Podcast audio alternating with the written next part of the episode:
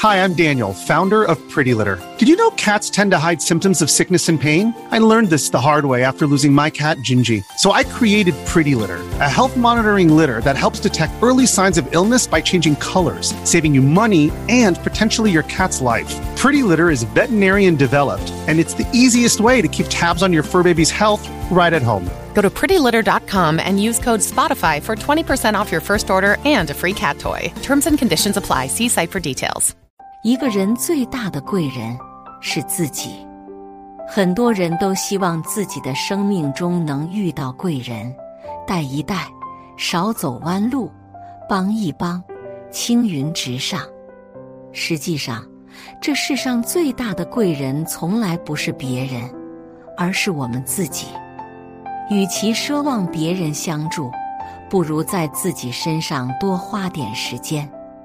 人生是一份答卷，能认识自己、相信自己、坚持自己的人，答案才会与众不同。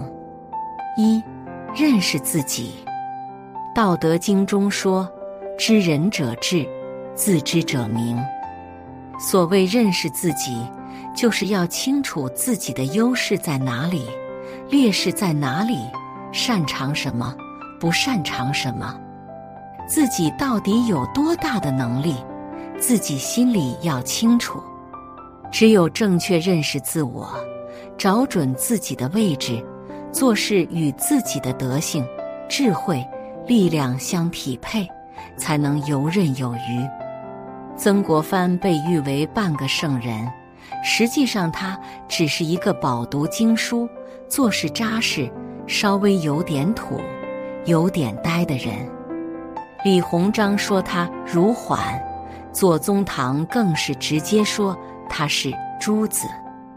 他考秀才连续六次落榜，第七次才考中，所以曾国藩很早就对自己有了一个清晰的认识。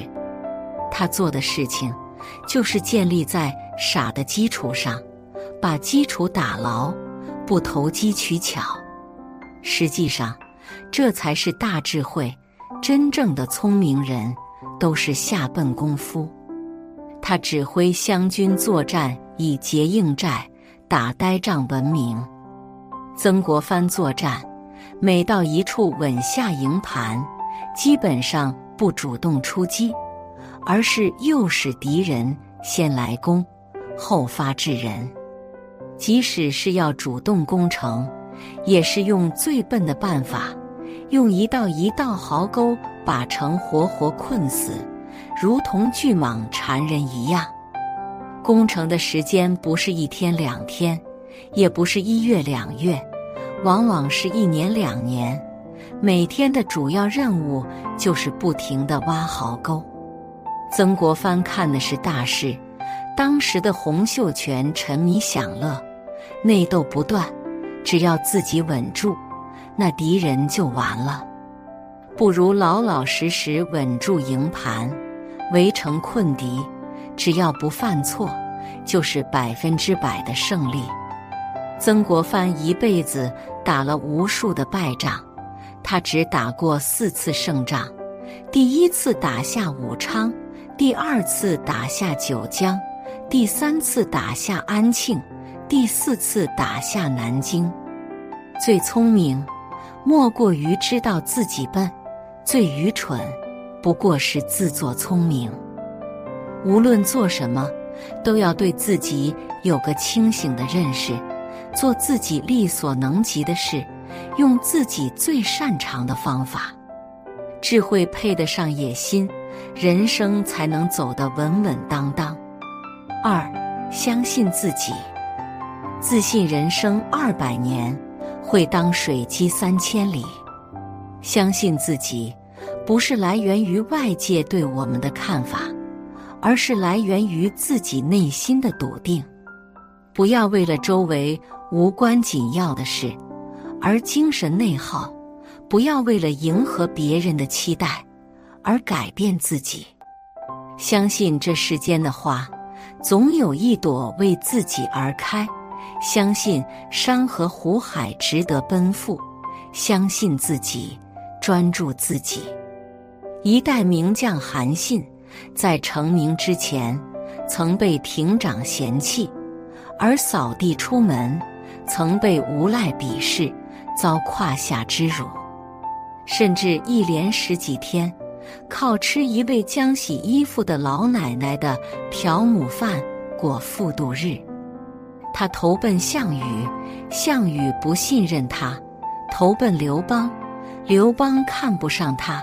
尽管如此，韩信从未怀疑过自己，他坚信自己有大将之才。后来，韩信有机会接触萧何，并向萧何展示了自己的能力。最终，刘邦听从萧何的建议，拜韩信为大将军。此后，韩信出陈仓，定三秦，秦未破代，拜赵降燕。伐齐灭楚，战必胜，攻必取，指挥若定，未尝一败。人生这个修炼场，每个人都有书写自己命运的权利。即使曾跌落谷底，只要你相信自己，人生终有拨云见日的一天。有机会要敢于展示自己的能力，不要让才华被埋没。拥有相信自己、成全自己的勇气，才能搏出属于自己的一片天地，活出自己最好的样子。三、坚持自己。苏轼在《晁错论》中写道：“古之立大事者，不唯有超世之才，亦必有坚忍不拔之志。”有很多时候，我们需要的不是大声嚷嚷着改变。而是不动声色的坚持。成功从来都不是唾手可得的。想要静待花开，前提是你得默默耕耘。